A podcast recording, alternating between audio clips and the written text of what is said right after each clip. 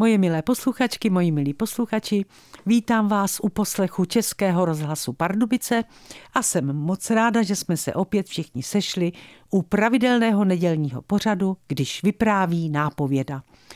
Dnešní vypravování vaší nápovědy se jmenuje Repeťák. Žena pracuje systematicky, bez zbytečných kudrlinek, protože ví, čím dřív udělá všechno, co má v plánu udělat, tím dřív se dopracuje k vytoužené chvíli, kterou bude mít jenom pro sebe a kterou si po letech praxe dokáže bravůrně uchránit a do mrtě užít. Chlapům na rozdíl od žen všechno strašně dlouho trvá.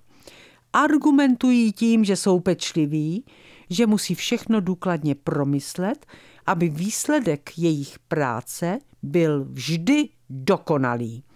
Aby zakamuflovali, že nic nedotáhnou do konce, mají rozdělaných deset věcí na jednou a sami sebe za to obdivují, protože kdyby se neobdivovali, mohli by se jí rovnou zahrabat do kytek.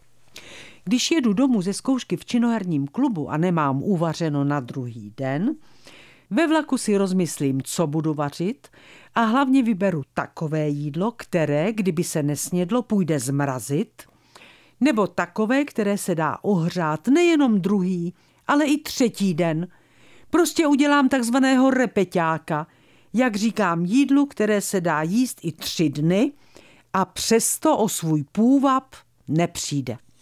Tady se musím sebekriticky přiznat, že na panu Fuchsovi občas testuju to, co nejvíc miluju. Víte, co to je?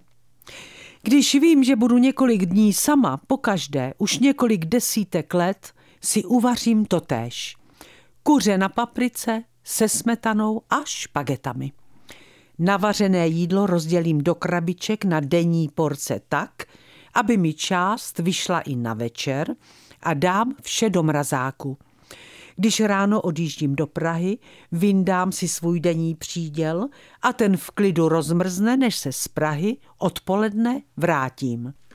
Bez uzardění se přiznávám, že se mnoho let snažím pana Fuchse nenápadně a nenásilně přesvědčit, aby se do podobného způsobu stravování zapojil také – ale on poměrně rezolutně odmítá, s čímž jsem se smířila a nevadí mi, že mu skoro denně, když se odpoledne vrátím ze zkoušky z Prahy, vařím na druhý den.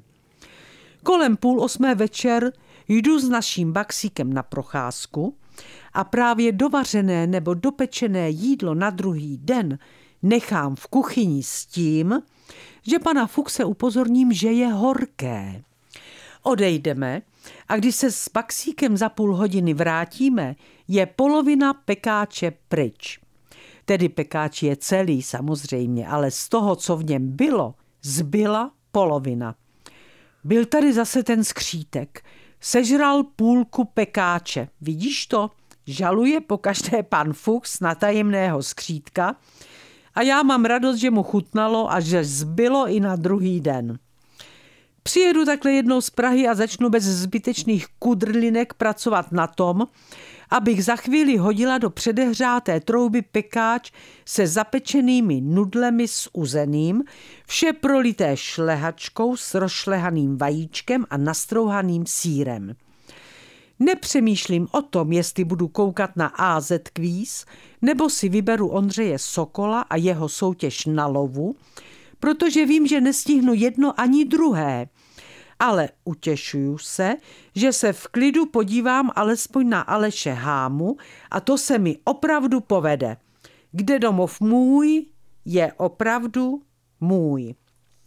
Druhý den, než odejdu na vlak do Prahy, upozorním pana Fuchse, že oběd má připravený v ledničce na talíři a jenom ho dá do mikrovlnky a zeleninový salát vyndá z ledničky a postaví ho na stůl vedle jídla vyndaného z mikrovlnky. Uf. Když odpoledne přijedu ze zkoušky v činoherním klubu, zjistím, že talíř s jídlem i miska se zeleninovým salátem leží v lednici tak, jak jsem to tam ráno dala. Ty jsi nejedl, konstatuju, A když slyším, že byl na obědě s Janou, Hanou, Magdou, Ludvou nebo Budhou, spokojeně přikývnu. Fajn, budeš to mít zítra. A protože zítra bude repeťák, jdu se dívat na všechno, co jsem včera v televizi nestihla. A to je pro dnešek všechno. Moje milé posluchačky, moji milí posluchači, opatrujte se a hlavně nezapomeňte za týden v neděli zase poslouchat vaší nápovědu, která se na vás už teď moc těší. Vše dobré vám přeje vaše Irena Fuchsová.